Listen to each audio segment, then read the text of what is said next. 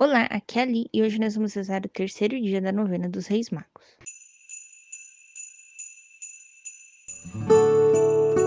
Bem-vindos aos Novenáticos e hoje nós vamos rezar o terceiro dia da novena dos Reis Magos.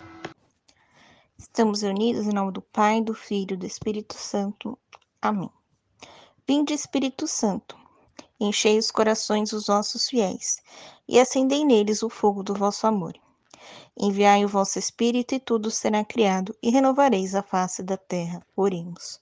Ó Deus, que instruíste os corações dos vossos fiéis, com a luz do Espírito Santo, fazei que apreciemos retamente todas as coisas, segundo o mesmo Espírito, e gozemos da sua consolação.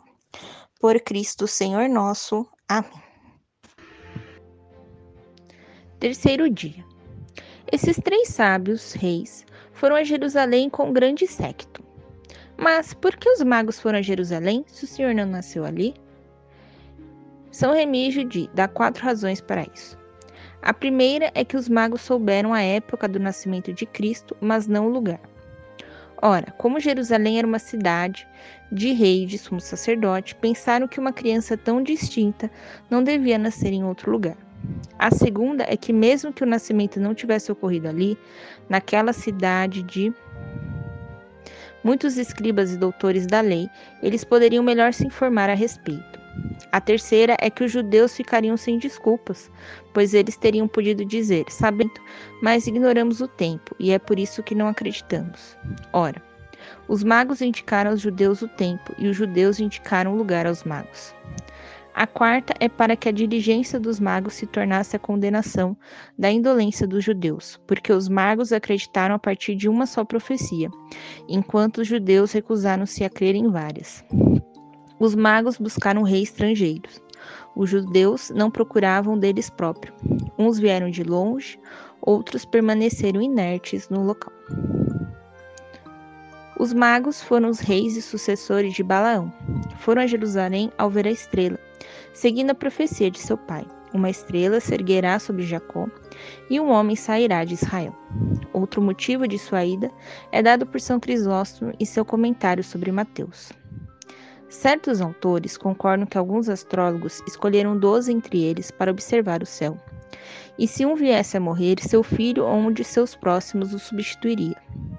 Todos os anos, em diferentes meses, os doze subiam à montanha da Vitória e lá permaneciam treze dias, três dias, fazendo abluções e pedindo a Deus que lhes mostrassem a estrela predita por Balaão.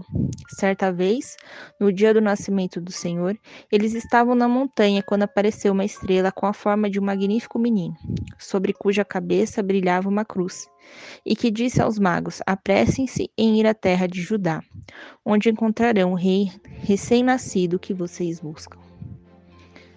Nós vamos continuar essa trajetória dos Reis Magos amanhã. Oração dos Reis Magos.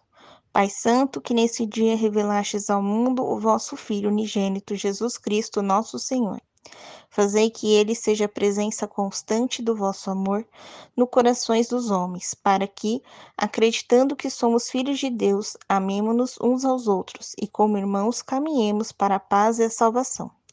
Por nosso Senhor Jesus Cristo, vosso Filho, que é Deus convosco na unidade do Espírito Santo. Amém. Pai nosso que estais no céu, santificado seja o vosso nome. Venha a nós o vosso reino, seja feita a vossa vontade, assim na terra como no céu. O pão nosso de cada dia nos dai hoje, perdoai as nossas ofensas, assim como nós perdoamos a quem nos tem ofendido. E não os deixeis cair em tentação, mas livrai-nos do mal. Amém. Ave Maria, cheia de graça, o Senhor é convosco, bendita sois vós entre as mulheres, bendito é o fruto do vosso ventre, Jesus. Santa Maria, Mãe de Deus, rogai por nós, pecadores, agora e na hora de nossa morte. Amém. Glória ao Pai, ao Filho e ao Espírito Santo, como era no princípio, agora e sempre, por todos os séculos dos séculos. Amém.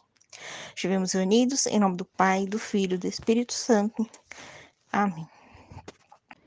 Te espero amanhã para o quarto dia da nossa novena. Um beijo, um abraço, que a paz de Cristo esteja convosco e o amor de Maria.